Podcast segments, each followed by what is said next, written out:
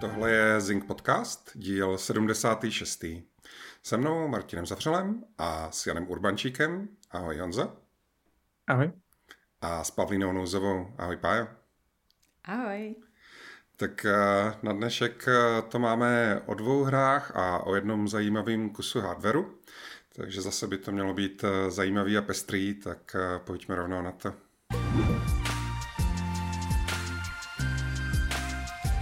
Jako první se dneska podíváme, jak už Martin říkal, na nový kus hardwareu, který není stále oficiálně oznámený, ale začíná to čím dál tím vypadat, že skutečně vzniká.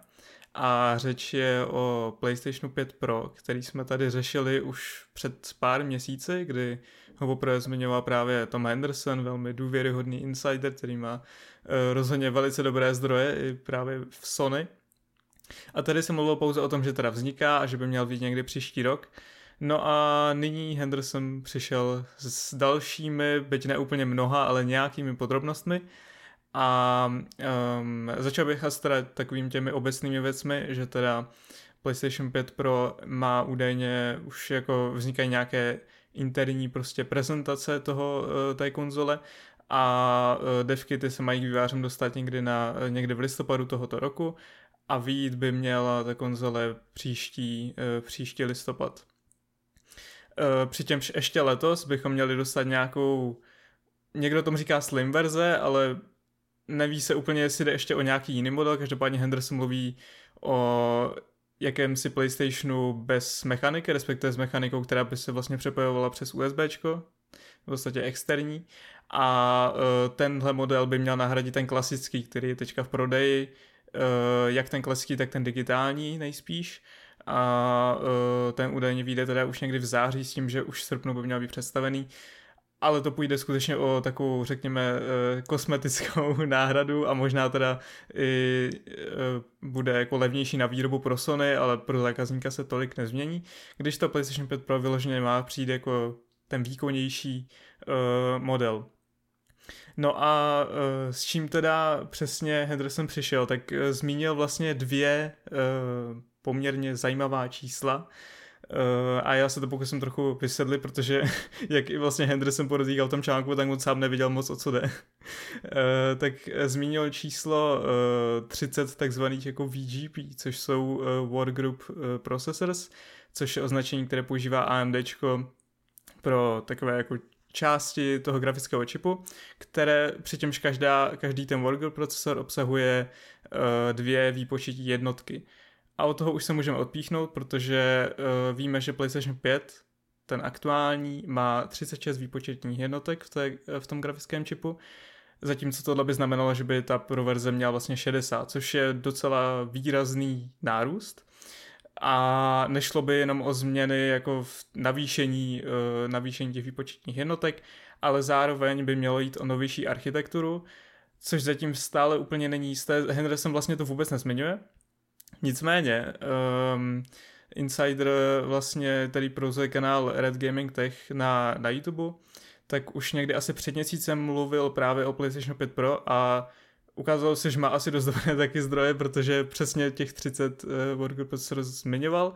A zmiňoval právě i to, že by mělo jít uh, o architekturu ADNA 3.5, což e, na rozdíl od toho, jak jsem mluvilo, že vlastně PlayStation 5 má mít jakýsi ADNA 2.5, tak nic takového neexistovalo, když to ADNA 3.5 skutečně existuje, ADNA 3.5 řekněme, a mají teda o vylepšenou architekturu ADNA 3, což jsou momentálně nejnovější grafické karty, které AMD nabízí a je to architektura, která poprvé vlastně používá čiplety, do toho by se tady úplně asi nezabrušoval. Každopádně um, je asi třeba říct, že ta nová architektura, ta aktuální, ta ADN 3 není úplně jako povedená, nenabízí příliš velký výkonnostní posun oproti té minulé. A bude zajímavé uh, sledovat, jak na tom bude ta půl verze mezi ADN 3 a 4, která uh, by měla být asi i trošku větší skok, uvidíme, uvidíme, jak to dopadne, ona se má dostat spíš jakoby do eh, řekněme notebooků a takových zařízení, myslím, že ani nemá úplně mířit jakoby na, na desktopové použití, každopádně by měla být teda použita v tom PlayStationu 5. Um, ehm, co se týče nějakého toho hrubého výkonu, tak když to vezmeme čistě jako hodně, hodně hrubě, tak uh, je to teda rozdíl 24 výpočetních jednotek, což je přesně rozdíl mezi grafickou kartou uh, RX 6800 bez XT a 7900 XT, což uh, je přibližně nějakých 50% výkonnostní nárůst. Ale je to skutečně jako velice, velice hrubý odhad, který jako je tam spousta různých proměných, než jenom ty výpočetní jednotky samozřejmě, uh, frekvence uh, těch jader a tak dále, takže nedá se to úplně takhle brát, ale řekněme nějaký hrubý odhad, spíš bych řekl, že to bude asi víc než je 50%, to je asi spíš takový relativně jako pesimistický odhad, řekněme. Uh, druhé číslo, které Henderson zmiňoval, tak je 18 000 uh, MTS, neboli megatransferů za sekundu, což asi zní docela děsivě, ale ve skutečnosti si to můžete představit jako megaherce, protože to je přesně v podstatě megaherce u pamětí je takové nepřesné označení těch megatransferů, takže jak to znáte prostě u RAM pamětí a tak dále, kde jste, megaherce, tak uh, megatransfery za sekundu jsou to přesné označení, které by se mělo používat až na to, že to uh, ty společnosti nepoužívají, protože ty megaherce už jsou takové zažité. A uh, tam teda změnil těch 18 tisíc, což je nárůst o 4 tisíce oproti, oproti těm 14 tisícům u aktuálního modelu. To znamená rychlejší paměti, pokud bude použita stejná sběrnice, jakože asi bude, tak to znamená i větší, větší propustnost, což uh, jakoby mezi, mezi pamětí a mezi tím samotným grafickým čipem, což uh, bude samozřejmě potřeba pro ten uh, výkon navíc. To jsou teda jediné dvě čísla, které Henderson zmínil, ale ještě různí jiní insidři, jako třeba Kepler, poměrně známý insider právě se týče hardwareu, ale i nějací jiní, zmiňují, uh, že teda to, vlastně ten celý čip, který bude PlayStation 5 pohánět, PlayStation 5 Pro pohánět, tak se nese označení Viola, což potom potvrdil i samotný Henderson. A ten ještě dodal teda, že ten projekt uh, jako takový, ten PlayStation 5 Pro nese kodové označení Trinity, což teda není poprvé, kdy, kdy Sony používá něco, něco z Matrixu. Takže to je zajímavé, ale spíš jen taková zajímavost. A co se týče, uh, takhle, co se týče ještě procesoru, protože to je docela zajímavé, že vlastně o tom žádné informace neměl Henderson, uh, přestože to je docela důležitá uh, součást, tak tam právě, uh, když se vrátím k tomu, co říká Red Gaming, je někdy před měsícem, tak by měl být použit uh, procesor na archi- postavený na architektuře Zen 4, což by byl docela velký posun oproti Zenu 2, který tam je teď a opět bychom možná mohli očekávat nějakých těch jako 50% řekněme výkonnostní posun, ono jako především v, těch, eh, v tom herním výkonu je ten posun jako dost znatelný, takže by to bylo hrozně zajímavé. Uh, Henderson ale zmiňoval ještě různé takové jako obecné cíle té konzole a tady uh, je to uh, trošku vtipné. Ten první je relativně logický, píše jako, že stabilní FPS v rozlišení 4K, tak eh, myslím, že to by si přáli asi všichni, samozřejmě 60 fps ideálně. Eh, nepředpokládám, že ta konzole bude cílit na nativní 4K úplně, protože to už dneska ani moc nemá smysl, ale jako upscalované 4K s 60 fps to bylo samozřejmě krásné. Eh, potom ale zmiňuje jakýsi nový výkonnostní režim pro rozlišení 8K, což upřímně moc nechápu, co si pod tím jako představit, protože 8K je rozlišení které jako nemá zatím moc využití, obrazovky s takovou, s takovým rozlišením se skoro ještě neprodávají, je to vyloženě jako rarita, řekněme. A uh, když už se prodávají, tak jako skoro nikdo to nekupuje podle mě, protože zatím je to skutečně zbytečnost a když se podíváme i jako na nejvýkonnější grafické karty, tak prostě to úplně jako nezvládají to hraní v 8K, protože ono to zní jako by, že to je dvojnásobek, ale ve skutečnosti jako když si vezme počet pixelů, 4K versus 8K, tak 8K má 4krát víc pixelů než 4K. Takže eh, je to obrovský rozdíl a je to, eh, nevím, jako podle mě to bude spíš jako nějaký marketing, řekněme, eh, než vyloženě, že bychom hráli v 8K, protože to jako není úplně reálné a hlavně to nemá žádný jako význam praktický zatím. Um, takže to je, to je docela vtipné. No a poslední, co je ale zajímavé, uh, zmiňuje tam Henderson akcelerovaný ray tracing, což v podstatě on je akcelerovaný už teď, akorát, že AMD používá um, takovou tu řekněme starou metodu toho, že vlastně um, ten uh, výkon, respektive prostě ten ray tracing se počítá na těch stejných jádrech, jako běží eh, klasické, klasický raster výkon, když to, jak to znáte třeba prostě z grafických karetů NVIDIA, tak NVIDIA má speciální eh, vlastně jádra pro ray tracing. A vypadá to, že právě i PlayStation 5 Pro by měl něco takového dostat. A víme to nejen vlastně i díky tomu, že Sony před pár měsíci, tuším, se zaregistroval nějaký patent, kde uh, právě se mluvilo i o tom, že jsou nějaké jako vlastní ray tracing jednotky pro, pro tu konzoli. Takže by v tomhle tak trochu jako předběhli samotné AMD, které ten hardware dodává, protože to zatím nic takového nemá. A vypadá to, že možná ty RT jednotky buď jakoby se to tam dostane z nějaké budoucí architektury AMD, a nebo je to teda věc přímo jako na které, na které AMD spolupracuje uh, se Sony? A je to teda nějaký jako jejich, uh, jejich věc, což by bylo ale velice zajímavé, protože aktuální, ta aktuální konze není v ray tracingu moc jako dobrá, ta architektura celkově a DNA 2 je v ray tracingu docela slabá. A tady bychom mohli koukat na velký, si myslím, upgrade klidně jako dvojnásobný výkon, možná i víc, protože um, prostě by to byly samostatné ray tracing jednotky, které by se zaměřovaly jenom na ten ray tracing a na nic jiného. Takže to by mohlo být, uh, mohl být velký posun a myslím si, že by to bylo velice, velice zajímavé, zvlášť když uh, v poslední době vychází čím dál tím víc her, které mm, vlastně mají ten ray tracing dost dobře implementovaný a hraje to docela dost velkou roli v tom nasvícení. Zvlášť, když teďka vlastně budou vycházet i první jako Unreal Engine 5 hry, kde je to mnohem ještě důležitější díky, díky tomu systému Lumen, který uh, je v podstatě ray tracing. Takže to si myslím, že bude, že bude zajímavé. A celkově ta konzole jako zní docela ambiciozně. Ale je tady velký jako problém a to je potenciální cena. Protože vzhledem k tomu, ja, jakoby vzhledem k tomu, co zatím o tom víme, tak to zní jako, že docela velký skok oproti tomu základnímu modelu, ale to je právě problém v tom, že to znamená, že Sony asi nebude cílit na tu cenu 500 dolarů, nebo vlastně v Americe to nezvyšovali, v Evropě dokonce zvyšovali tu cenu. Um, takže nepůjde o nějakou náhradu toho základního modelu, ale nejspíš to půjde o nějaký jako upgrade, jako navýšení té ceny, což upřímně netuším, kam jako Sony chce s tím až zajít, jestli jako nějakých 700, 800 dolarů, nebo jako jestli vlastně vůbec by byl o takovou konzoli zájem, pokud by to navýšení ceny bylo, bylo velké. Takže to bude zajímavé.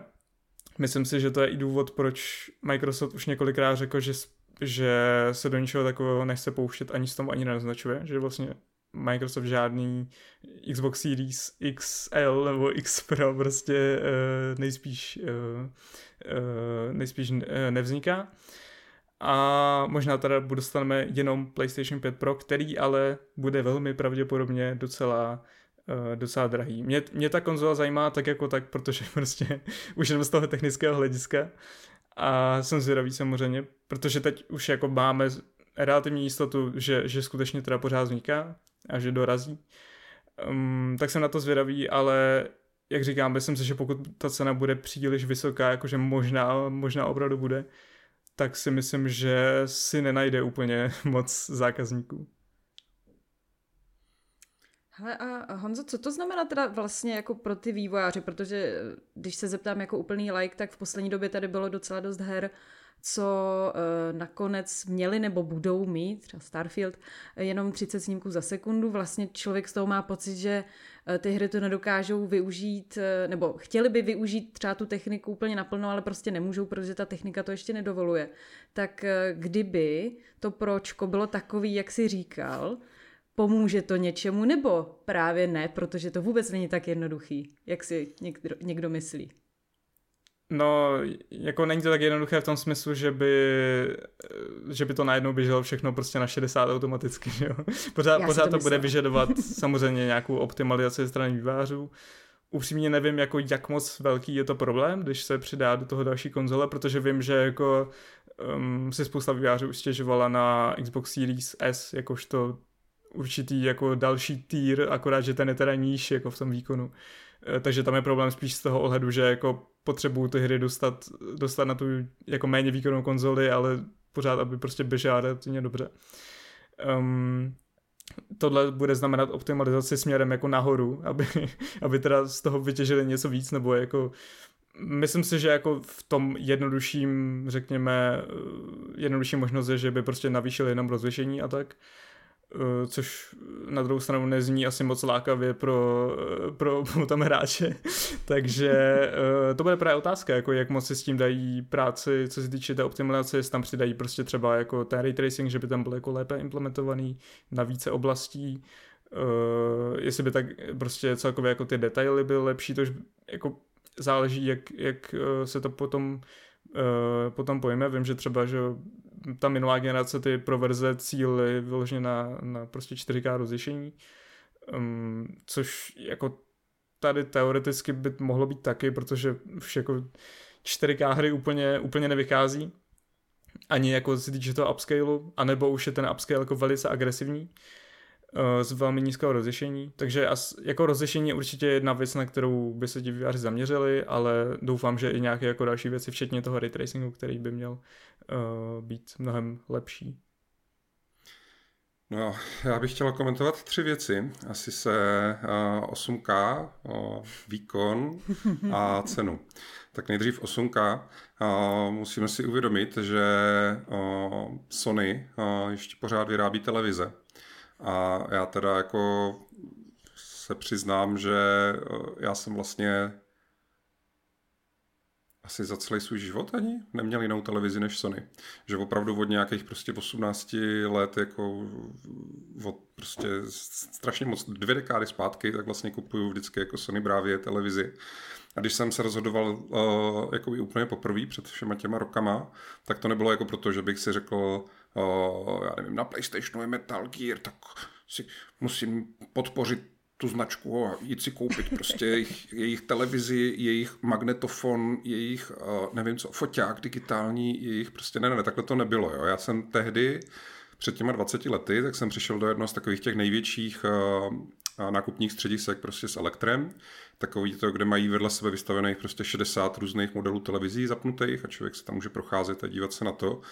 A opravdu mně připadlo, že na té ploše těch 60 televizí bylo jako několik, který už z dálky, ale i z blízka citelně jak kdyby vynikaly prostě jasností, kontrastem, barvama a tak. A byly to ty brávě, jo, že opravdu jako televize od Sony na mě už před těmi lety jako udělali strašně dobrý dojem. A, a potom já jsem si vlastně tehdy koupil svou první a tu mou tehdejší první nějakou, já už nevím prostě, co to bylo za model, fakt jako 20 let zpátky, tak tu normálně do dnešního dne uh, používá uh, moje máma, jo, která po té, co jsem jako o 10 let později upgradeoval, tak prostě jsem ji dal a ona normálně fakt jako do dneška ji prostě používá jako svou hlavní televizi, jo, tolik jako k nějaké, kdyby výdrži spolehlivosti uh, té značky a o jako kvalitách prostě barev a tak dále už jsem jako promluvil.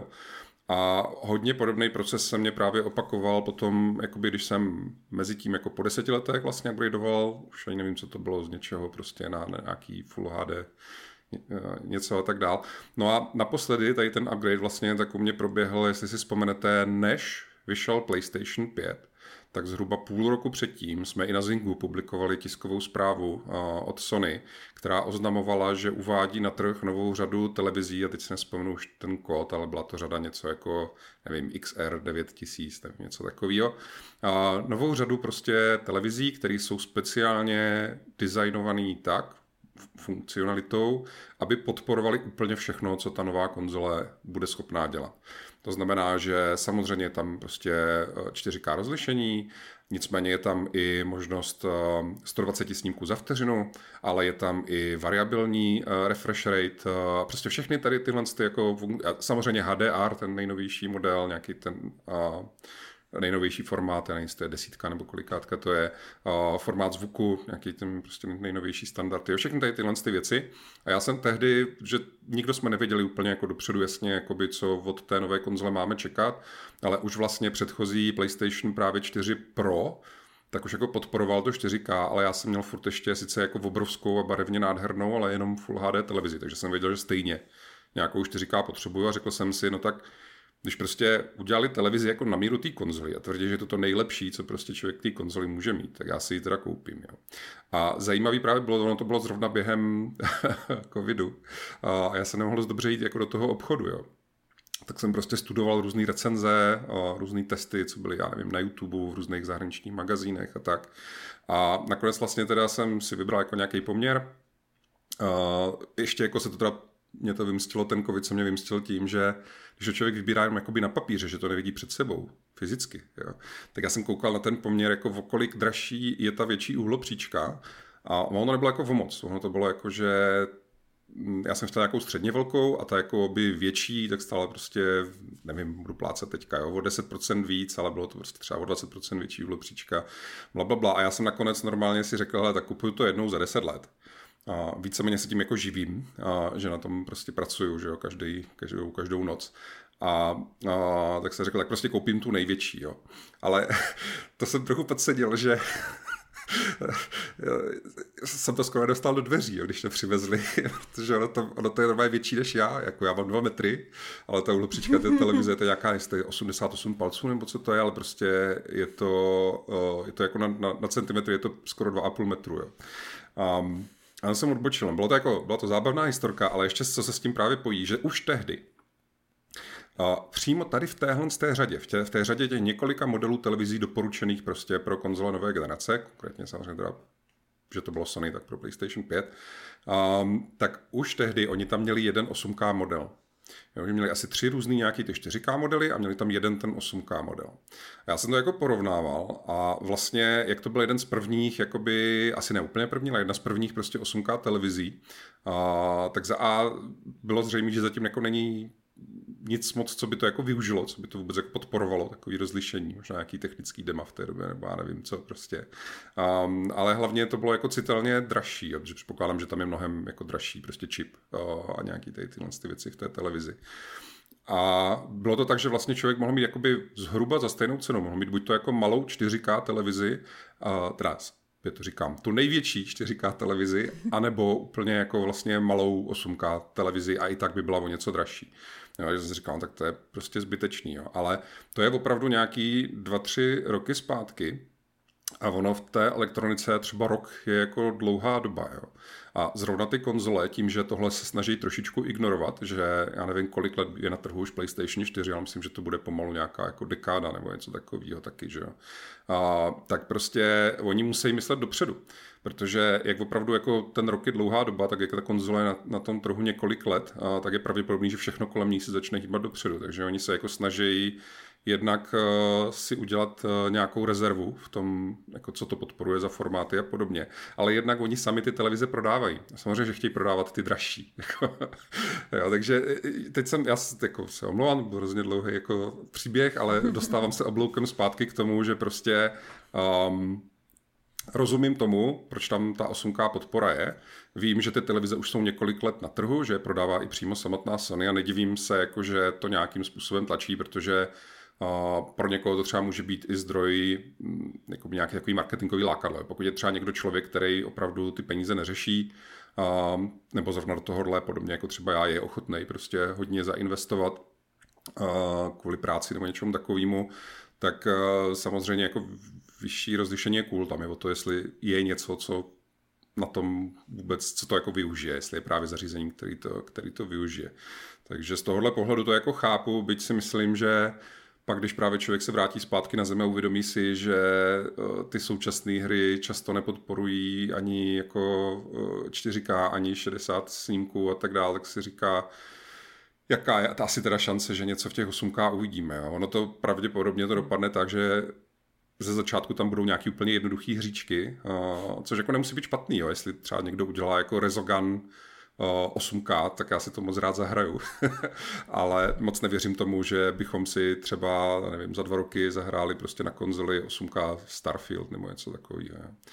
No a takže to, tolik 8K. A teď teda k tomu výkonu tam je jenom už mnohem rychleji, že moc krát vlastně zaznělo v tom, jak si popisoval ty technické věci, tak moc krát tam zaznělo číslo 50%, že by to teda mělo být zhruba o polovinu výkonnější, což je těžký si nějak jako laicky prostě představit, ale by to třeba znamenalo, že se nedostaneme z 30 na 60 snímků, protože to by byl dvojnásobek, ale že se dostaneme z 30 na 45, tak to je jako z mýho pohledu je to velmi smysluplný posun, že asi jsem jako ochotný si zaplatit za upgrade, který něco takového by nabídl. Já vím, že to teďka strašně zjednodušuju, jo, ale když se to snažím nějak prostě převíst jako do nějaký úplně jednoduchý představy o tom, co to teda znamená, kolik ta konzole je svižnější. Zajímavý, velice příjemný samozřejmě je, že se asi nemusíme bavit o nějakým zrychlení mm, třeba načítání a tak, jo, protože už na tom základním vlastně PlayStationu 5 to načítání s tím SSDčkem, když ta hra to umí využívat, jakože je na to dělaná, a tak je opravdu, že to vůbec nestojí z řeč, jo, že ty loadingy fakt jako víceméně odbourali.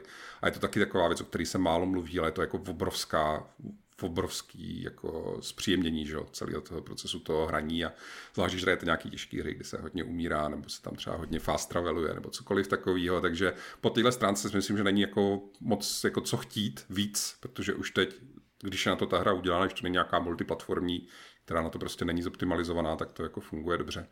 No a ta úplně poslední věc, teda ta cena, já mám takový podezření, že Sony nebo PlayStation jako dost dodává prostě nějaký jako sebedůvěru v tomhle směru to, jak hrozně dlouho se nedařilo překonat jakoby nabídkou poptávku ty původní konzole PlayStation 5. Já vím, že to je trošičku jiná situace, že to bylo o tom prostě, buď to si ty nové hry zahrajete, anebo si je vůbec nezahrajete do nějaký míry.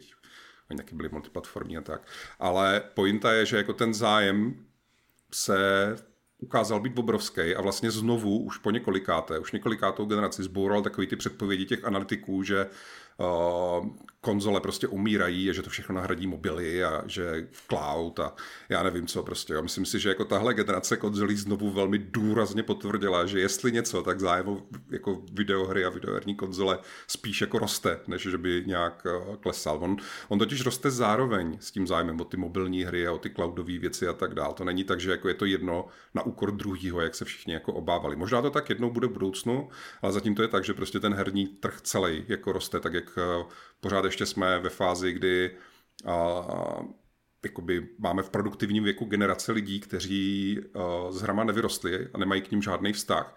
To znamená, že furt ještě dorůstají jakoby děti a mládež prostě a lidi do produktivního věku, který už hry bere jako samozřejmost a ve chvíli, kdy můžou začít utrácet nějaké svoje peníze a, nebo můžou přemluvit rodiče a tak dále, tak se prostě přidávají jakoby k tomu, že ten herní trh roste. Jo. Takže a z toho důvodu si myslím, že se té ceny asi jako nebojí, byť 800 dolarů na naše, já nevím, jestli to je třeba, nemám teďka tady kalkulačku, ale to je 25 tisíc, 30 tisíc, něco prostě jako takového za upgrade. Kolem vlastně. 20 by to asi bylo. Jo, jo, jo. No. A tak prostě to, tak uh, furt je to takový, jako že člověk už nějaký PlayStation 5 má a teď představ, že by se měl jít koupit jiný nový, který bude ještě dražší, než když kupoval ten původní, tak se může jako spoustě lidí zdát jako uh, nelákavá, ale uh, já si myslím, že minimálně v té první várce to bude zaměřen na ty lidi, kteří prostě um, jsou jakoby ten takový to tvrdý jádro, který jako mají ty dobré televize, chtějí to výkon, nejvýkonnější, je to jejich hlavní koníček, prostě seženou si na to ty prachy, kdyby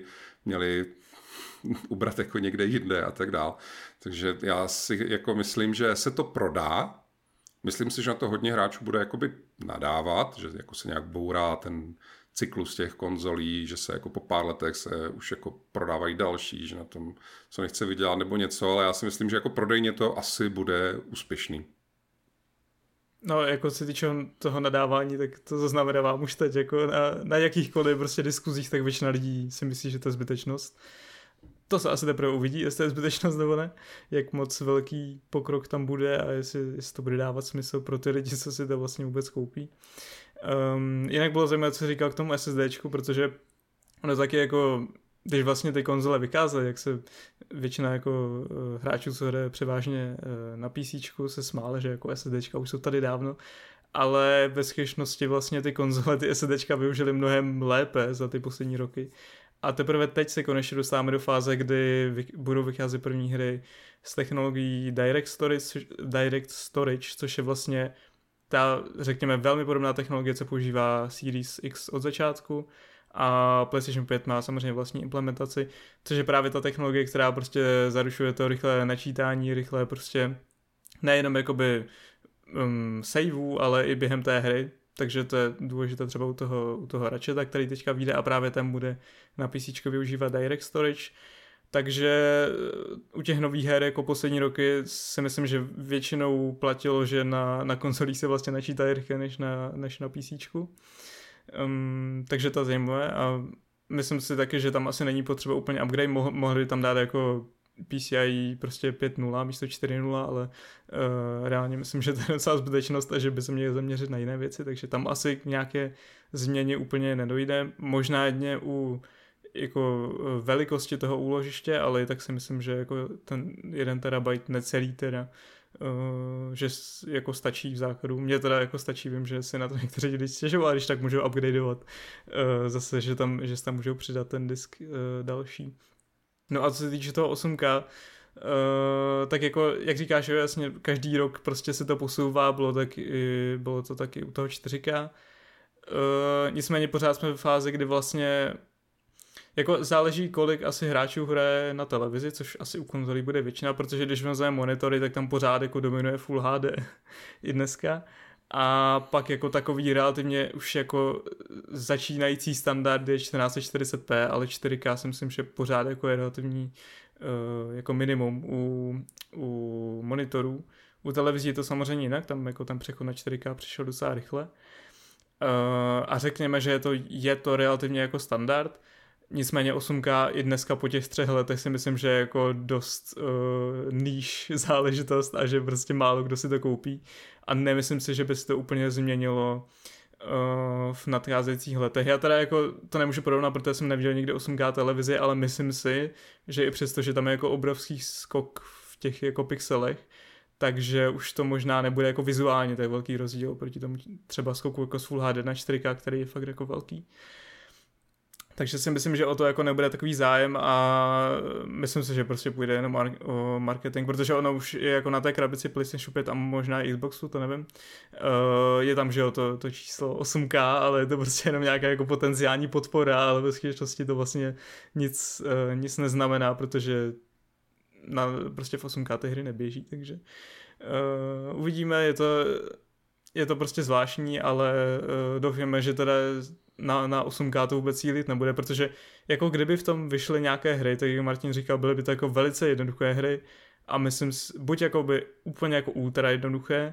anebo by museli použít úplně uh, extrémní, jako extrémně agresivní upscaling z nějakého úplně nízkého rozlišení, což vypadalo jako tak blbě, že to podle mě vůbec nemá smysl, takže uh, uvidíme, uvidíme, co z toho bude ale jako po stránce toho nárůstu výkonu a především toho ray tracingu si myslím, že by to mohlo být uh, velice zajímavé zařízení.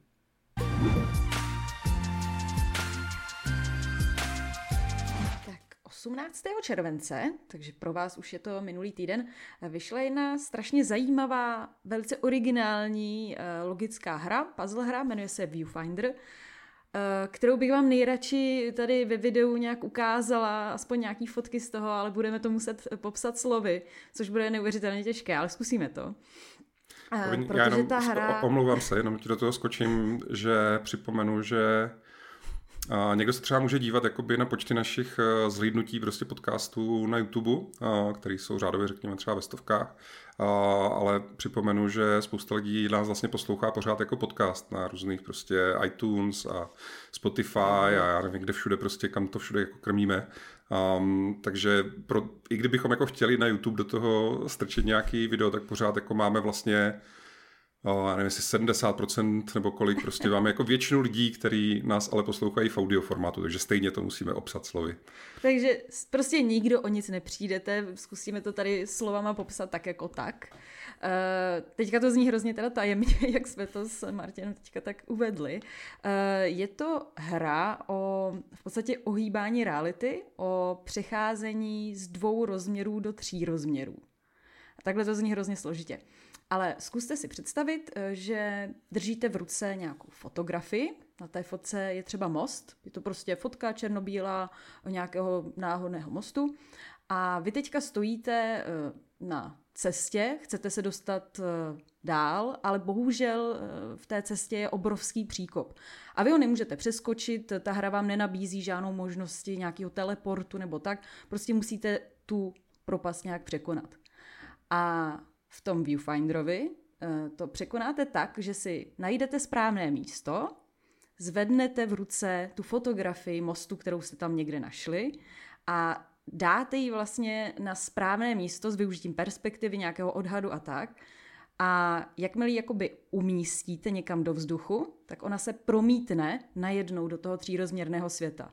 Najednou místo té propasti, pokud se vám to teda povedlo správně umístit, tak najednou tam máte ten most, tu celou cestu, kterou pohodlně přejdete na druhou stranu a tada, dokončili jste jeden z prvních levelů eh, tady té nové uh, hry.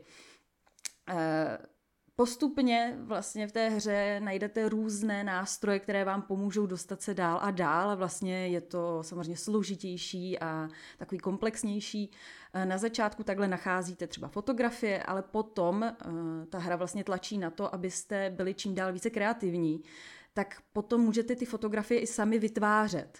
Musíte vyloženě najít to, co by vám asi mohlo pomoci, správně to vyfotit, stoupnout si na správné místo a správně to ještě umístit. Úžasný. Takhle to zní těžce, ale ta hra vlastně je velice, nebo minimálně ze začátku je velice jednoduchá, spíš taková příjemná, občas skoro až relaxační, protože uh, nemusíte nad tím nějak velice analyticky přemýšlet, jak to někdy v různých puzzle hrách bývá, je to spíš o představivosti. Musíte mít velkou fantazii, může to být problém, ale myslím si, že nebude. Musíte mít velkou fantazii na to, abyste eh, dokázali přijít na to, co využít a jak využít. A ta hra jinak je krásně barevná, ale využívá i různé formáty třeba těch fotografií nebo pak i dalších uh, takových tabulí, které rozkládají třeba barvy uh, nebo tu fotografii na jednotlivé barvy. Vlastně třeba v základním světě stojíte někde v takovém prostředí vlastně barevné stromy, eh, růžové květy, ptáčci okolo lítají, vlastně taková jako velice hezká, eh, relaxační nebo atmosférická eh, může být terasa třeba někde ve vzduchu, která tak polituje, ale vy, abyste se dostali dál, tak musíte využít třeba černobílé fotografie nebo najdete ani ne fotku, ale obraz uh, výkřiku, určitě znáte výkřik od Edvarda Mincha, Muncha, uh, takový ten klasický, jak je tam taková ta obrovská hlava, která křičí. A i tu můžete vlastně využít k tomu, abyste se dostali dál, protože co asi tak udělá křičící postava na obraze, když ji vlastně promítnete do třírozměrného světa? Začne křičet nebo najdete obrázek, eh, který vypadá jako vystřížený z Donkey Konga s takovými eh, nakreslenými plošinkami, po kterých by teoreticky šlo skákat. Umístíte to zase do vzduchu a najednou máte třírozměrnou realitu, kde opravdu vy můžete pomalu vyskákat po těch eh, plošinkách a sebrat nějakou odměnu na konci, kterou potřebujete, abyste se dostali dál. Uh, na to, že to je vlastně prvotina od eh, jednoho skotského studia, které se jmenuje Set Owl Studios. Je to vlastně hrozně originální, zároveň vlastně velmi vyladěné. Nenarazila jsem za celou dobu na jediný technický problém, i když to takhle vlastně z popisu může znít docela komplikovaně. Eh, nic se tam netloukne, řešení jsou často i různá. Nikdo vás nenutí do toho, abyste šli jednou cestou. Občas můžete vyfotit ten most, ale stejně tak můžete vyfotit eh, zem před sebou a tu promítnout do té propasti a přijít prostě po něčem jiném. Můžete přeskákat po nějakých kamíncích, které si tam tak jako umístíte a tak dále. K tomu je tam jeden úžasný nástroj, který strašně pomáhá s tím, aby to nebylo úplně těžké, jako třeba některé starší podobné tituly. A to, že tam je možnost vzít zpět čas, dá se tam přetáčet úplně stejně, jako když se díváte na film a přetáčíte v přehrávači zpět. Eh, dokážete se třeba pomocí takových vyznačených bodů, tak se můžete přetočit přesně do momentu, kdy jste umístili tu fotografii a pak jste zjistila, sakra, ten most vlastně vede úplně někam do pryč a nevšimla jsem si, že jsem ho dala příliš vysoko nebo příliš nízko a tak. Eh, stejně tak, když byste někam spadli, není problém, vezmete čas a můžete pokračovat úplně bez problému. Eh, celá ta hra ale není jenom o nějakých tady těch eh, hádankách, které postupně řešíte, ale je tam i takový menší příběh, postupně zjistíte, že vlastně se nacházíte v počítačové simulaci, proto je to celé takové trošku divné a eh, záhadné a složité.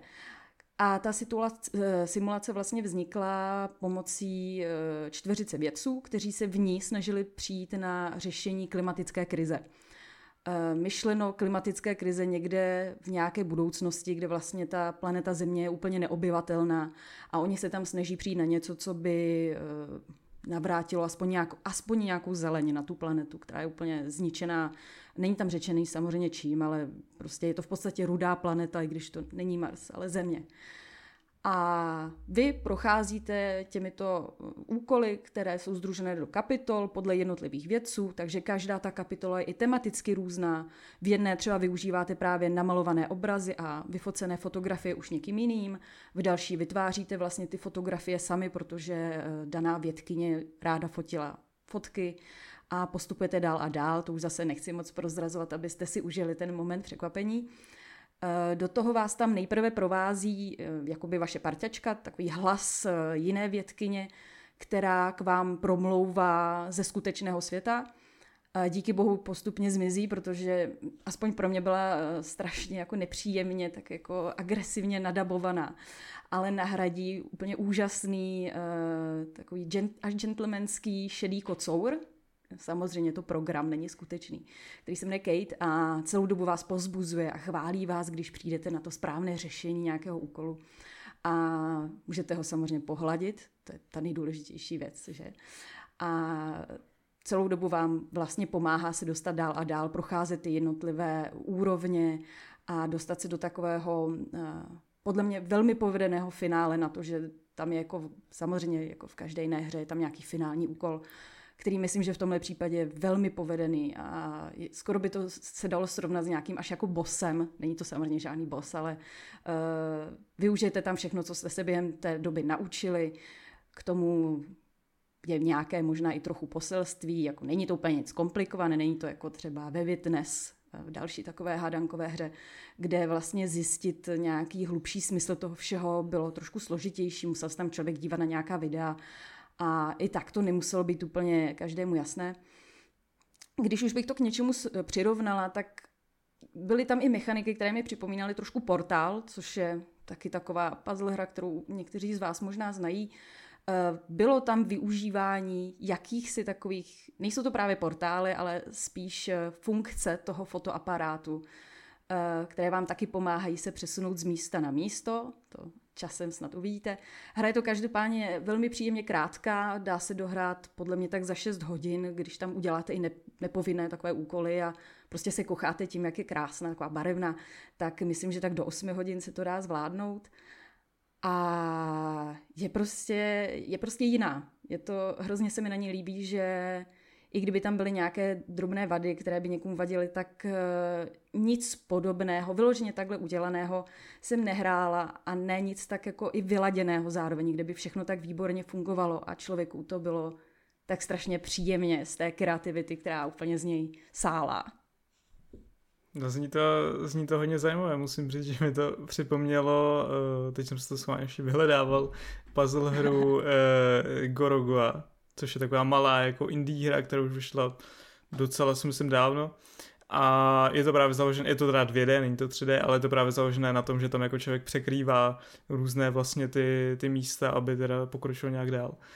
A je to, je to hrozně zajímavá mechanika, tak když je to ještě převedené do toho, do toho 3D, že ten člověk musí jako fotit ty fotky, tak uh, to zní moc fajn a ještě více jako překvapující je teda to, jak si říkala, že vlastně si nenarazá na žádné chyby ani tak protože to je jako docela náročné udělat to samozřejmě tak, aby to fungovalo správně všechno. A ještě k tomu, když to jde teda vyřešit různými, různými způsoby.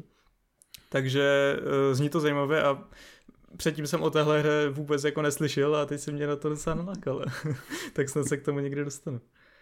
No to hlavně fakt i vypadá hezky, jakože audiovizuálně to prostě má jako úroveň, jako rozhodně to nevypadá nějak um, prostě Mm, já nevím, Lacidě nebo, nebo něco takového. A mě to zase samozřejmě tak připomnělo jinou hru z perspektivy, a to bylo jako Chrome na PlayStationu 3, kde člověk musel otáčet eh, do kolečka ten trojrozměrný obraz té skládačky, aby se zobrazil z určitého úhlu. A jinak, když se začala mluvit o tom příběhu a tak, tak eh, teda jsem, jsem chtěl zareagovat, že that escalated quickly. se fakt jako rychle eskalovalo prostě z nějakého. tady máte nějakou fotečku, tady jsou nějaký stromečky a ptáčci. Uh-huh. A všichni jsou mrtví, planeta má zničený ekosystém a ve věci budoucnosti se snaží jako zachránit prostě přežití. pak prostě, Ale to bude pak, pozitivně. Pak, pak je tam takový milý kocour a to je samozřejmě umělá inteligence prostě. Počká, to teď, teďka to zní, že kocour je strašně zlej, to jsem vůbec neřekla. Kocour je milý a příjemně tak jako mazlivě se s váma baví a je v pohodě. Ne, mě to vším, co popisovala, tak mě to hrozně připomnělo, jak se jmenovala ta hra s tou kočkou loni, ta indie hra strašně úspěšná. Stray. Stray, Stray. jo, jo, mě to hrozně připomnělo Stray, že jo, že Stray je taky taková vlastně jako zdánlivě docela nenáročná prostě procházečka, plošinovka s pár nějakýma podslíkama, ale vlastně je zasazená do strašně takový jako dystopický, prostě postapokalyptický jako planety, kde jako vedlejší efekt pozadí se do, dozvídáte o rozsahu a třeba důvodech jako té zkázy vlastně té civilizace, že jo. A taky to vrcholí něčím, co nelze úplně popsat si myslím jako boss fight, ale je to rozhodně jako dramatický a hodně jako silný finále. Takže to jako zní, zní vlastně formátem i tím, jak právě jsou tam ty dvě vrstvy, ta jakoby milá na povrchu a ta docela jako mm, vážná mm, prostě pod povrchem, tak to zní jako dost podobně. No. Tam tedy u těch her je navíc asi fakt strašně důležitý dobře trefit tu délku, aby to člověka jako nezačalo prostě nudit a, a aby ten třeba i třen, pokud tam teda vlastně očividně běží nějaký příběh, tak aby to jako hezky odsýpalo a tak a a těch prostě třeba 6 hodin to fakt zní jako takový, buď to na jeden pořádný jako noční zápas, a, nebo na nějaký třeba dva pohodový večery někde a, o víkendu a tak. A, po všech stránkách to zní hrozně příjemně. Vlastně mě až jako skoro líto, že teda, jestli dobře chápu, tak to prostě vyšlo jako takováhle prostě indie hra, bohužel byť se jako dobře šíří ten, ta její reputace, ten word of mouth, tak si myslím, že marketing příliš výrazný nebyl, že o tom třeba spousta lidí fakt ani nevěděla.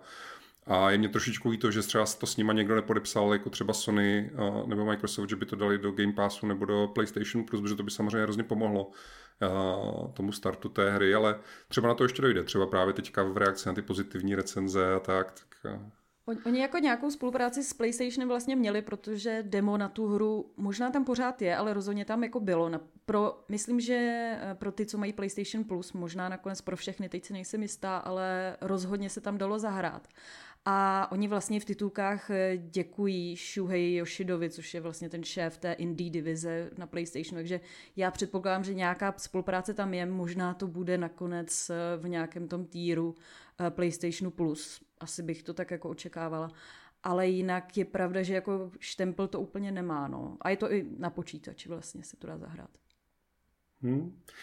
No, každopádně o, musím říct, že jsem taky dostal chuť si to zahrát, že to zní fakt uh, příjemně zajímavě, tak akurát rozsahem technicky odladěný, což taky v dnešní době je čím dál důležitější faktor, tak uh, uh, díky, díky vlastně moc za zhodnocení. Kdo mimochodem si chce o té hře ještě přečíst jakoby pečlivěji, tak uh, Pája psal recenzi na náš web, takže si ji tam můžete najít. A jen víc takových, no.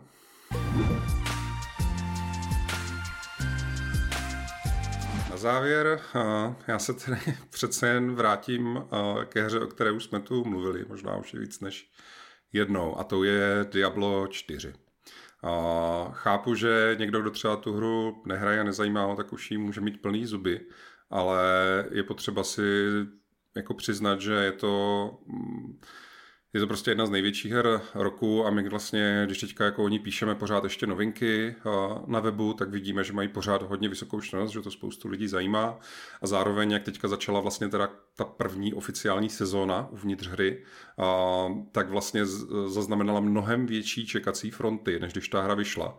Což by naznačovalo teoreticky, že ji hraje čím dál víc lidí že jako navzdory silnému startu, který už teda teďka víme, že zahrnoval oficiálně potvrzených 10 milionů hráčů, tak to vypadá, že pořád další hráči přibývají, jak se šíří nějaká, dejme tomu, reputace pozitivní té hry a jak prostě je teďka, že jo, to jakoby ta mrtvá letní sezóna, tak kamarádi přemlouvají svoje další kamarády, ale tak pojď si tady prostě udělat postavu a budeme hrát po večerech Diablo a tak. Takže jako ano, chápu, že někteří už toho můžete mít plný zuby, ale ta hra je prostě velká, důležitá, zájem o ní pořád je a všechny čísla ukazují na to, že spíš roste, než upadá. A, no a to, o čem bych chtěl mluvit dneska, tak je právě, jak proběhlo to spuštění té první sezony. A vlastně jedna z prvních věcí, co se teda stala, tak je, že vydali, Blizzard vydal k té hře obrovský patch, jakože fakt prostě velký, velký patch, kterým byly snad 6 stránek nějakých těch mm, vysvětlivek, co všechno v tom peči je. A když to hodně zjednoduším, tak vlastně úplně všechno, úplně všech pět hratelných tříd postav oslabili a úplně všechny mechanismy ve hře zpomalili. A ten jejich záměr nepochybně byl, aby ta sezóna, která je teda ta první začínající, tak aby těm hráčům vydržela ty tři měsíce, protože jako oficiálně naplánovaná vlastně tak jak tam je ten Battle Pass a podobně, tak vám to stejně jako v podobných hrách ukazuje, kolik máte dní na dokončení té sezony a je to do poloviny října. Takže prostě na tři měsíce vlastně, aby hráčům ta jedna sezóna vydržela, tak prostě všechny, všechny postavy oslabily a celou hru zpomalili. Co znamená zpomalení? Zpomalení znamená, že například deal trvá cooldown, než se resetne lokace, pokud třeba farmíte do kolečka nějaký dungeon.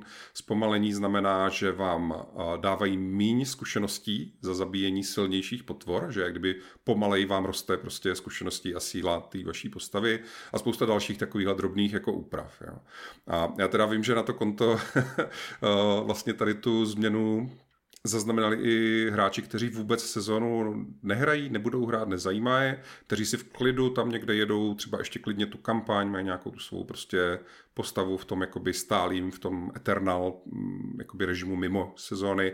A, tak zaznamenali tu změnu proto, protože a, ta jejich postava, která vlastně do toho peče fungovala nějak a byla schopná zabíjet jako potvory určité úrovně, určitou rychlostí a tak dále, tak najednou se člověk jako druhý den zalogoval do té hry vběhal do toho stejného dungeonu, ve kterým už byl 20krát, který bez problémů procházel a ty příšery ho prostě zabili. Jo, a to je, to je jako, a, a nebo teda ho nezabili, ale všechno to bylo mnohem těžší a mnohem pomalejší. Prostě najednou hráči ze dne na den zjistili, že jsou slabší citelně všichni a že jsou pomalejší citelně všichni. Což je samozřejmě jako u hry, já znovu jako připomenu, musíte to brát jako v tom kontextu, co to je za hru, jo? že to není nějaká, já nevím, MMO, PvP, prostě jako složitá záležitost, kde proti sobě nějak ve velkým třeba bojují jako hráči proti sobě nebo něco takového, ale má to být jako odreagovávací akční prostě eh, jako rubanice, kde jako chodíte a masíte silnýma schopnostma, autokama, kouzlama obrovský zástupy nepřátel máte radost z toho, jak to všechno padá, jak vám tam cinkají prostě ty zkušenosti a to lepší vybavení a tak, jo. A když jako do takovéhle hry, tohohle žánru, tohohle typu, jako najednou vstoupí prostě peč, který vám to všechno stíží, zpomalí, oslabí, že najednou se tam jako prokousáváte, jak kdybyste byli zpátky na nějakým nízkým levelu, to je jako strašně proti té zábavnosti. Ani nevím, jak to pojmenovat. Já mám pocit, že Pája sama se tady s tímhle s tím teda setkala, že jo? jo. Já jsem člověk, který chtěl hrát jenom ten Eternal svět a teda díky bohu za to, že jsem stihla nakonec dohrát tu příběhovou kampaň, protože no jsem teďka taková smutná. Je to cítit, bohužel, no. No, tam jako uh, z nějakého třeba laického pohledu lze jakoby pochopit uh, to, že prostě chtěli jednak dosáhnout toho, aby ta sezóna teda těm lidem vydržela, ale ono je to ve skutečnosti, mně to připadne fakt jako strašně hloupý, hrozně hloupý a hrozně smutný, jak ty hry opakují do kolečka ty samé omily, které se už staly znovu u jiných her roky předtím a často třeba i v té samé sérii. Jo, Diablo 3 taky mělo jako takovýhle fáze jako všelijakých prostě nerfů, na který se samozřejmě zvedla jako velká nevole prostě hráčů a tak dál.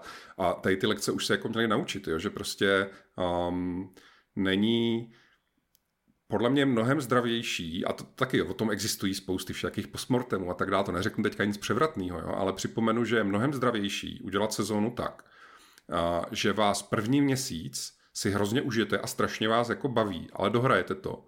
A pak si dáte na dva měsíce pauzu, ale máte ten zážitek, že to bylo strašně super ta sezona a že na tu příští přijdete zase než jako model, kde sice vám to teda jakože vydrží na ty tři měsíce, ale celý ty tři měsíce od prvního do posledního dne je to utrpení. To je prostě, to už se na druhou sezonu nevrátíte. Jo, to je jako strašně, jako vůbec to jako nedává vlastně smysl z hlediska nějakého jako dlouhodobý strategie. Jo.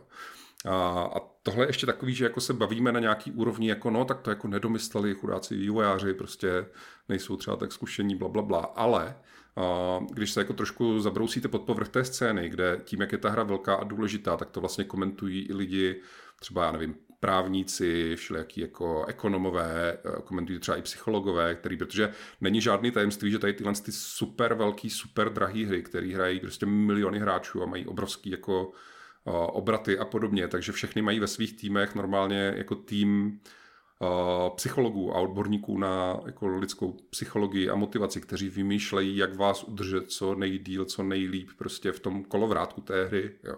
Že to, to je jako opravdu jakoby bez nadsázky je to prostě věda, do které to studio investuje, stejně jako investuje třeba do toho, aby to hezky vypadalo, nebo aby tam byla dobrá hudba, nebo cokoliv takového.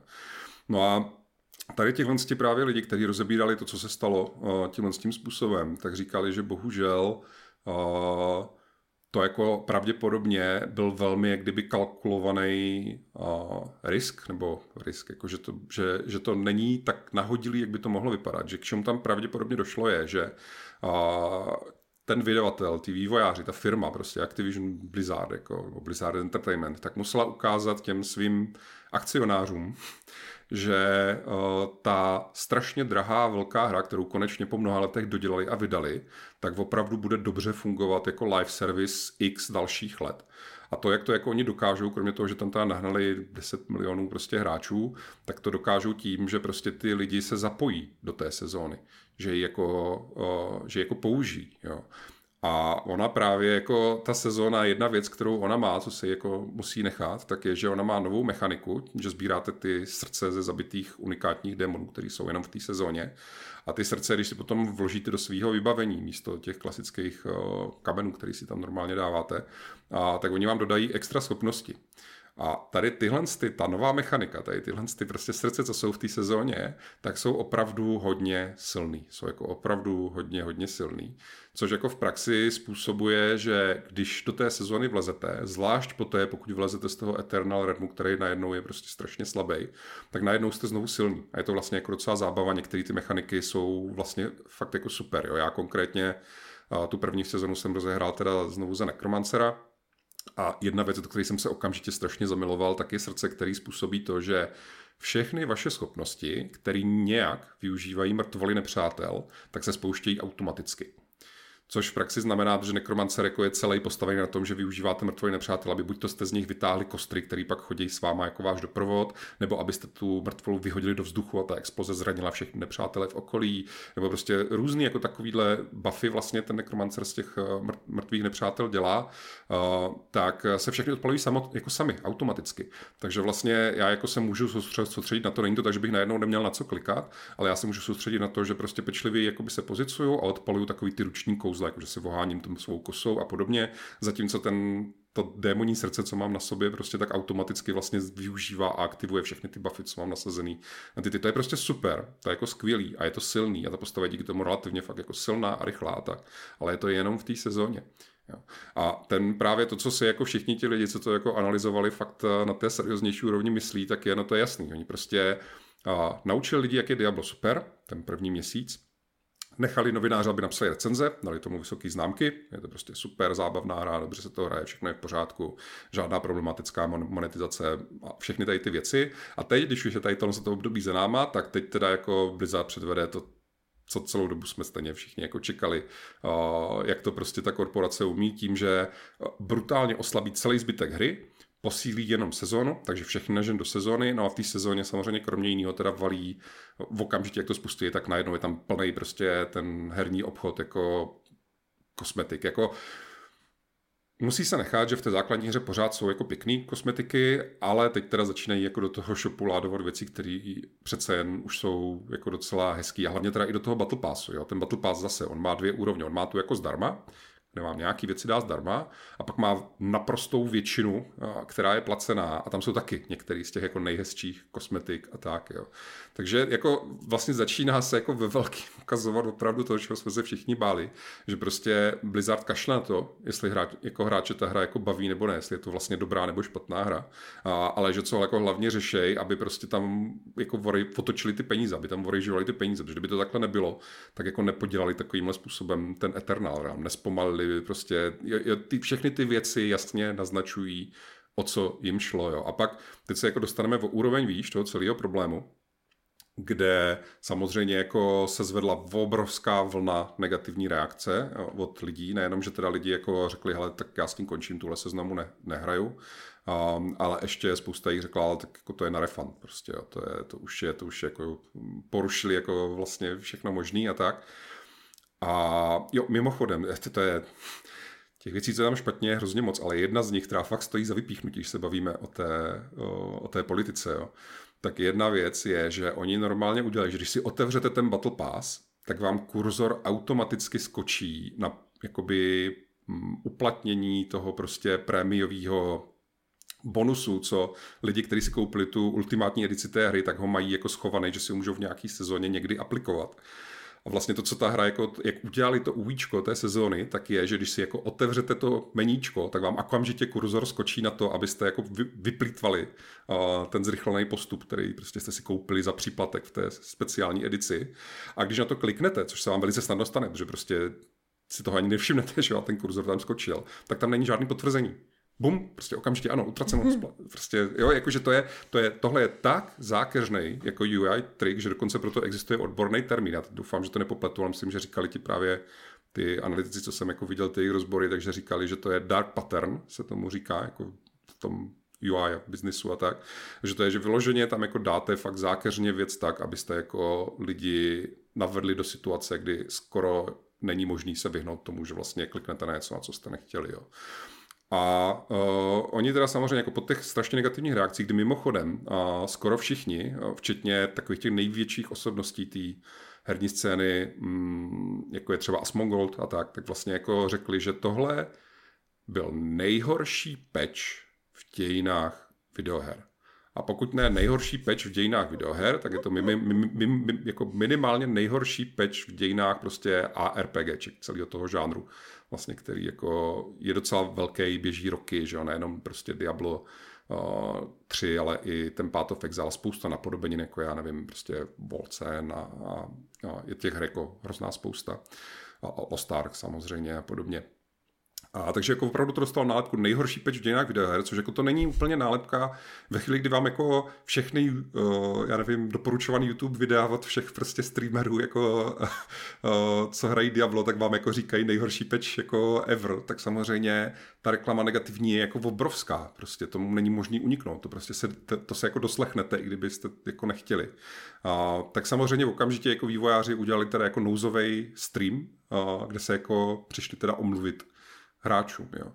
A teď uh, internetem koluje jako nádherný memíčko, kdy prostě je nějaká fakt fotka těch vývojářů z nějakých těch jako minulých streamů a tak, kde jsou to ty usmívaví pánové, prostě, co nám jdou povídat o té svojí hře. A pak je tam fotka tady z toho streamu, co proběhlo teda teďka v pátek, kde se teda omlouvali, kde všichni se jako dívají prostě do země a je vidět, jako, že teda jsou velice jako co se jako nepovedlo a tak. A je tam přesně k tomu obrázku vždycky ten popisek, jako jak to začalo a jak to probíhá prostě. Jo. A tady ten mebičko mimochodem třeba publikoval i jako zahraniční magazín PC Gamer, jo, což je jeden jako z největších, jo, že si jako nikdo si nebere servítky, protože tohle opravdu je ten, jako, to je ten odkopaný Blizzard, tak jak jsme se ho báli. To je ten Blizzard, co udělal to Diablo Immortal prostě, jo. To je jako opravdu, opravdu moc, jo. A právě, že ještě, když se vrátím teda znovu zpátky k těm psychologům a tak dále, tak oni říkají, hele, ten stream byl takový, že si tam jako hodinu sypali popel na hlavu a omlouvali se. Ale jako oni nejsou jako překvapení. To není, že jako najednou, aha, my jsme to pokazili, tak my se teda omlouváme, jo. Ale to je jako, že oni věděli, no, tak to nebude populární, tak se omluvíme, no, potom, jako co už, no. Důležité, aby lidi hráli tu sezonu, protože tam mají ty silné postavy prostě, jo. Jakože prostě ta, jakoby, ta, ta neomalenost, ta drzost prostě toho jako je fakt úplně jako neuvěřitelná a bohužel teda, co je ještě jako neuvěřitelnější, že navzdory tomu, že sám jsem z toho jako velice jako rozčilený, tak to je idiot, to prostě hraju, ne? Jakože, to, fakt bych si jako na, naliskal, jo, ale je to tak, že to prostě pořád hraju a že mě to právě baví, jak jsem vysvětloval, třeba fakt jako ta mechanika toho srdce v té sezóně je ve skutečnosti jako dobrá. A ten jeden z důvodů, proč já to hraju, je, že já tam prostě to podělaný Diablo rád. Jako, jo. Mě, já jak jsem trošku už přece jenom jako starší a tak dál, tak mě moc nebaví, jak do toho Warzone tam spou ty barevný prostě kašparský všelijaký jako pestrobarevný neonový jako v oblečky a neonový zbraně, jo, a vadí mě já nevím, v Destiny to je taky, jo, všude tam jsou nějaké jako srandičky a, a, a podobně, který kazejí tu atmosféru toho, že to má být nějaký jako docela drsný, vážný sci-fi. A, a to Diablo je taková jako jedna zase strašně vlastně mála her, jako pro mě ve smyslu, že je, když je jako člověk v něm uvnitř, prostě v tom světě, tak je celý takový správně jako pochmurný, drsný, vážný prostě, jo, že pro mě jako takový nějaký jako, nevím, prostě staršího hráče, který nehledá nějaký jako pestrobarevný srandičky, tak vlastně mě jako hrozně se líbí ta, ten styl, ta estetika, ten, ten svět té hry. A myslím si, pořád si myslím, jako, že je to jako super hra, jo, že jako mechanicky um, ta gameplay samotná, prostě ten design, já nevím, prostředí, potvor a těch, po, po, těch tříd, prostě toho, ten loop toho jako získání baví. Pořád mě to jako baví, pořád prostě mám jako hroznou chuť to hrát. Ale když se dívám na to, jako jakým způsobem teďka teda proběhlo tohle, tak stejně jsem z toho jako strašně, strašně otrávený. Jo? A fakt nevím... Uh, sám jsem jako zvědavý, co to bude znamenat. Jo. Kromě jiného, teda, co, co jako pravděpodobně se stane, že stejně navzdory všem tady těmhle těm věcem, tak ta sezóna rozhodně nikomu tři měsíce nevydrží, ani náhodou. Jo. Já mám za sebou dvě noci v té sezóně a mám hotových 70%. Jo, prostě mám jako z toho seasonal journey, tak mám, já nevím, pátý level ze sedmi maximálních z, co tam je nějaká další měřitelná věc, z Battle Passu, který má 90 úrovní, tak jsem vlastně nějaký taky 50. Jo. Prostě dal jsem tomu dvě poctivé noci a vlastně myslím si, že nevím, do týdne třeba je tříměsíční sezona hotová za mě. Jo. Takže stejně jako tohle se to tím prostě nevyřešili. Já dobře, já chápu, že já jsem třeba anomálie, že jsem fakt schopný hrát prostě celou noc. A na druhou stranu takových hráčů je jako relativně, si myslím, Určitě nejsou ve většině, ale myslím si, že jsou to přesně takový ti, kteří jako táhnou tu hru, který o ní mluví, který na ní přikecávají svoje kamarády, který pravděpodobně teda utrácejí i za ty mikrotransakce a podobné podobné věci. A mimochodem ještě další věc, to by se fakt dalo toho je, jsem si měl moje připravit seznam, jo. A v tom Battle Passu můžete odemykat tu virtuální měnu, za kterou si můžete jít koupit ty věci do toho obchodu s těma kosmetikama. A tohle je normální, to je všude, to je ve Fortniteu, to je v Destiny, tak to jako má být, jo, že když si zaplatíte ten Battle Pass, tak když tu hru opravdu pečlivě hrajete a tím ten Battle Pass měníte, tak on vás odmění virtuální měnou, že si můžete jít aspoň něco z těch unikátních kosmetik, co jsou jenom prostě jakoby v tom herním obchodě, nejde se získat nějak jinak, tak, vám, tak si na to jakoby vyděláte. Ve všech ostatních hrách to tak je. Nevím snad o žádný, kdyby to tak nebylo. Diablo je první, kde normálně, když uděláte celý ten Battle Pass, tak dostanete asi třetinu ceny jedné té položky v tom obchodě. že jako asi byste to jako museli hrát jako rok, já nevím kolik to je, čtyři sezóny, abyste si mohli koupit jeden ten blbeček, který oni tam dávají prostě čtyři týdně, že nevím, co taky, jakože ta, ta, ta, ta jako ta lakota, jo, prostě ta, ta chamtivost, kde oni ani nejsou ochotní do toho Battle Passu dát jako dostatek té virtuální měny, abyste si aspoň za tu sezónu mohli aspoň jednu věc koupit. Ne, prostě. Jo, to je úplně všechno špatně. To jsou, to jsou lekce, které opravdu v tomhle žánru už spousta jiných her má za sebou. Některý i přímo od Blizzardu, že by člověk jako čekal, že že to neudějí, protože samozřejmě tak, jak já se tady teďka rozčiluju, tak se rozčiluje každý druhý youtuber, prostě, který nějakým způsobem vlastně jako řeší a tím pádem propaguje Diablo jako veřejně, jo, streameři, youtubeři, takový ty lidi, kteří dneska vlastně táhnou jakoby tu, tu hráčskou veřejnost, možná i víc třeba často než, než samozřejmě novináři a tak, jo. takže a stejně ty věci se za ně omlouvaly, některý teda jako slibli začnou jakoby zlepšovat, teda ty, ty zlepšení jsou takový, Oni, jak se lekli toho, že ta reakce je příliš negativní, tak tam hnedka nadspali nějaké asi tři různé hotfixy, který ale tu hru rozbili takovým způsobem, že při tom launchi několik hodin nebylo vůbec možné třeba se pohybovat po mapě. Že to bylo úplně rozbitý prostě. Jo, že, že jako, jako je vidět, že byť možná měli nějaký vychytralý plán, jak tak se omluvíme a oni to nějak ty hráči zkousnou, tak stejně jako to tam teďka nějak jako hasej, že je to horší, než si mysleli a hasej to tím způsobem, že tu hru prostě rozbíjejí. Jo. Je to jako vyloženě uh, Hrozně nerad to říkám, ale to, co jsme se jako báli, že nám prostě, že Blizzard jako uh, přitáhne ty svoje strašné prostě moresy do tady téhle jinak fakt jako skvělé hry, a tak se to přesně jako naplňuje. A teď je jenom otázka, jestli to je takový, že si fakt hned ze startu odbyli, nebo ne hned ze startu, ale že si jako hned v té první sezóně odbydou to úplně nejhorší, že se trošičku aspoň zpamatují, obklevou, protože oni to ty youtubeři to říkali, oni říkají, tak mě tam vemte do toho studia, vám to vyjmenuju, co jsou ty problémy. To jako všichni vědějí, jo? to je jediný, kdo to neví, tak jsou ty prošedivělí 50-letý zkušený vývojáři, kteří tam sedí na tom streamu a tváří se, je, aha, prostě, jo. Ta, to, to je úplně absurdní, ne? To je, to je úplně fakt absurdní, jakože tak musíme jenom doufat, že ten, ten negativní backlash je dost velký na to, aby fakt aspoň trochu se spamatovali a aby aspoň trochu jako tady ty svoje, tvoje snahy přibrzdit, že je několik jednoduchých věcí, které podle mě prostě musí udělat. Jo? Musí ten Battle Pass musí obsahovat jako dostatečnou hodnotu na to, aby se to trošičku vykompenzovalo s tím kosmetickým shopem, jinak prostě to je fakt, nikdo jiný to takhle si netroufne jako dělat, jo. To, je, to jako na první pohled vás to uhodí. A samozřejmě, že musí oddělat to, že vám kurzor skáče rovnou prostě tam, kam by neměl a nemá žádný potvrzení prostě. Tady, tady tyhle ty věci, ale i třeba to zpomalení těch XPček je jako do takové míry a to oslabení tě postavit do takové míry, že spousta lidí to fakt jako zaplo, vyplo a odinstalovalo. Jo, že jako ty lidi to tak znechutilo, že jim to vzalo veškerou chuť prostě tu hrát. Tohle jsou věci, které jako budou muset vyřešit, o tom prostě žádná. Ale spíš, že to je jako fakt ukázka, připomínka toho, jak prostě i hra, která první měsíc jsme s ní fakt byli spokojení, nadšení, jako na Zingu, my jsme dlouho s Davidem, který psal tu recenzi, tak jsme dlouho jako diskutovali osmičku, devítku, rozhodně je to jako příjemný překvapení, prostě Diablo se povedlo, Blizzard is back baby, no bohužel Blizzard jako se vrátil, ale včetně, včetně jako těch svých novodobých fakt jako Moresu, jo. Teď jako do nějaký míry je samozřejmě naděje, jestli je konečně teda koupí ten Microsoft, že to nějakým způsobem udělá trošičku víc prostě customer friendly celou tady tu politiku, ale to, co se stalo tenhle týden, to bylo fakt neuvěřitelné. To bylo, to bylo jako, čekal jsem různé věci, ale tohle bylo daleko za hranou toho, co jsem si myslel, že si dovolí. A to už by tam rovnou fakt mohli prodávat, já nevím, kupte si uh, postavu level 100, stojí jenom 50 dolarů prostě. Něco takového, jako už nevím, co ještě jako by se tam dalo dělat, že... Uh, strašný, strašný, no. No jako ty si říkal, že to aspoň teda dál hraješ, že i když přes všechny ty vady, které tam vidíš, tak to hraješ.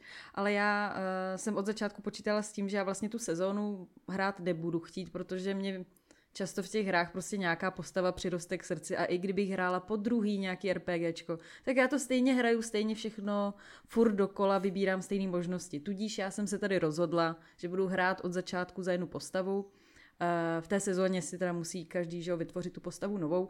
Takže jsem chtěla zůstat v tom Eternal Realmu a plnit si dungeony, prostě vždycky, když bude mít člověk hodinku, tak si jen tak jako zablbnout a tak. A teda já hraju za Rogue, takže co jsem tak koukala na ty změny, tak eh, ta je možná postihnutá nejméně z těch všech pěti tří. Aspoň teda z mýho nějakého pohledu, nejsem úplně na tohle expert těch číslech, se tolik nehrabu. Přišlo by to nejméně, ale stejně se tam děje to, že e, jako můj cíl byl prostě glass cannon, někdo, kdo tím prosviští, ale jakmile dostane ťavku, tak je to problém.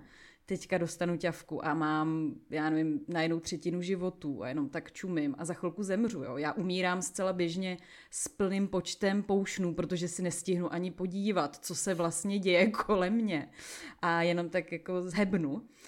A eh, ano, je pravda, že když bych hrála sezónu, tak eh, dá se tam eh, zařídit jako pomocí různých věcí, že jakoby ta damage reduction jako bude lepší jo, a tak, ale jakmile člověk hraje dál ten Eternal Realm a ještě třeba ne, nevyzkoušel všechny možné ty kombinace, tak je to neuvěřitelně jako, není to nějak jako extrémně těžký, ale je to prostě těžší. A pokud to někdo už dohrál, tak asi chce být v takové té fázi, že najednou je polobůh a přece prostě nic není problém. A jako i v jiných vlastně hrách podobného žánru, prostě na konci chcete být ten bůh, který smázne kohokoliv eh, jednou ranou. A to už najednou tady není úplně pravda, neděje se to a Vlastně mi to strašně líto, ale sice jsem to ještě neodinstalovala, ale ano, včera jsem to prostě vypnula s takovým menším jako ragem, s tím, že to už prostě nezapnu, protože najednou jsem tak jako od 20 hodin zpátky a nejsem ten bůh a to mě prostě vadí, no. Tady na těch hrách fakt to nejzábavnější je prostě ta power fantasy. A nejsou to jenom tady tyhle ty prostě Diablovky a akční RPGčka, ale jsou to právě i ty hry jako třeba Destiny, Warframe, jo, prostě to jsou hry, které člověk jako do nich investuje fakt stovky hodin, že jsou prostě tak dělaný, že jsou jako obrovský, člověk se tam vždycky zaloguje, udělá si nějaký progres a po té, co to vlastně hraje třeba několik týdnů, měsíců, tak se dostane do fáze, kdy má radost z toho, jak ta jeho postava jako vyrostla, jak je právě jako silná, tak je to jako jedna z, přesně jak jste řekla, jako jo. Ale to jsou taky, jo, to jsou ty jako herní design lekce číslo jedna, nebo jo, to jsou tak strašně očividné věci, že a tolikrát v historii se to, to jako znovu potvrdilo, jak pozitivně, tak negativně, že když někde šli tím správným směrem, tak to jako hráči strašně jako nadšeně vítali a když šli tím špatným, tak jim to hráči dali pořádně sežrat. A stejně tady opravdu nejhorší na tom je, že já když vidím tu místnost v tom streamu, jak tam jsou fakt ty prošedivělí prostě jako vývojáři z toho týmu, ten, ten game director a ten, ten mm, hlavní PR člověk a ten druhý asistent game director prostě a tak dál. Nejhorší je, že já když je vidím, tak já jim fakt nevěřím, že to nevěděli. Jo, oni se tam jako tváří, jako no, my jsme měli jako záměr a teď to jako nezafungovalo prostě a teď, jo, teď to nějak jako vysvětlují prostě a podobně a na ně koukám, nevěřím ani slovo. Nevěřím, to jsou tak očividné věci, že podle mě to fakt bylo tak, že naprosto přesně věděli, co udělají. To totiž, to totiž ani není tak, že by jako nevěděli, než to dali těm deseti milionům hráčům, tak nevěděli, jak ty hráči dokážou vymyslet silný buildy a podobně. To jako tak nebylo, jo. Oni schválně, podle mě, fakt ten, když ta hra vyšla, tak na měsíc ji udělali tak, aby právě ty hráči byli silní, aby ten progres byl rychlej, aby dostalo ty dobré recenze, aby všichni z toho byli nadšení, aby to mělo jako tu dobrou reputaci a pak prostě zastartovali první sezónu a fakt jako vyloženě udělali No a jestli chcete mít tady ten pocit, tak ten je v sezóně. Nemůžete hrát dál jako tu původní hru. A v té sezóně tam by bylo dobré, kdybyste trošku aspoň nějak jako si zaplatili, aspoň ten Battle Pass a, a tady nějaký tyhle ty prostě. Je, ty jsi na to klikl, no, vidíš, tak super, hotovo. Dík, tak eh, za tři měsíce, čau. Jo, prostě je, je, fakt, jako jsem z toho úplně jako hotovej a hrozně mě mrzí, že se to stalo zrovna hře, která se mě fakt líbí a mám chuť jí hrát. A nevím, Nevím, co se bude dít dál. Doufám, že ta hra je příliš velká na to, aby to tímhle způsobem jako se dál jako vyvíjelo a fakt jako doufám, jestli to koupí Microsoft. Microsoft má podle mě, nebo třeba možná jsem fakt blázen, ale Phil Spencer a celkově politika Microsoftu v posledních letech na mě působí, že se nesnaží vyrejžovat ze svých zákazníků peníze, že se snaží, že jsou ve fázi, se snaží jak kdyby dohnat konkurenci, nabídnout tím hráčům co nejlepší jakoby možnosti a hlavně jako dostat na svou platformu i za cenu ztrátovosti. Jo, a s touhle s tou politikou, kdyby tahle politika zastřešila, jak kdyby ten Blizzard, včetně prostě Diabla, dali ho třeba právě do Game Passu nebo nějaký takovýhle věci, tak si myslím, že se to jako za rok se na to můžeme podívat a říct si, ty jo, ještě, že ten Microsoft koupil prostě to jako Zvlášť, že si je na cestě údajně ve vývoji StarCraft 3 prostě a údajně jako Blizzard se jako plánuje vrátit, což prostě Diablo 4 je. Pořád jako je to fakt jako mm, náznak toho, že Blizzard ještě může udělat prostě kvalitní hru a tak. A, tak to je asi jediná naděje, no. Že, že to fakt zachají ten Microsoft, protože tohle, tohle bylo opravdu, to, to prostě bylo Diablo Immortal all over again, no. Ah, takže tak, no. Tak um, videohry, no, prostě milujeme a nenávidíme, tak jak to v každém vztahu prostě má být, hlavně, že se něco děje. A uh, každopádně díky teda vám, že jste si o tom dneska se mnou povídali, že jste poslouchali tady ten můj výlet a děkuji našim divákům, posluchačům. Stavte se zase občas třeba na web, napište nám nějaký komentář, dejte nám nějaký like, nám vždycky udělá velkou radost a budeme se těšit na příště a do té doby vám přejeme příjemné hraní. Ahoj. Ahoj.